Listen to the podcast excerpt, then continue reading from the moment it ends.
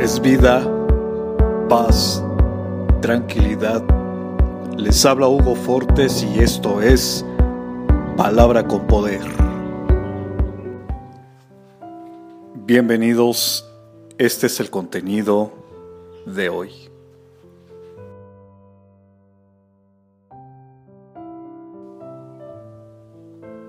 Si ahora estás en uno de los mejores momentos de tu vida, no olvides que Dios es el autor de las bendiciones que recibimos y que toda la gloria y la honra le corresponde a Él. No te olvides de Dios por estar en un momento de dicha.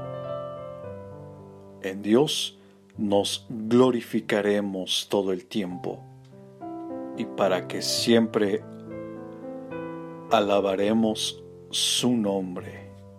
Salmo capítulo 44, verso 8. Comparte, será chévere.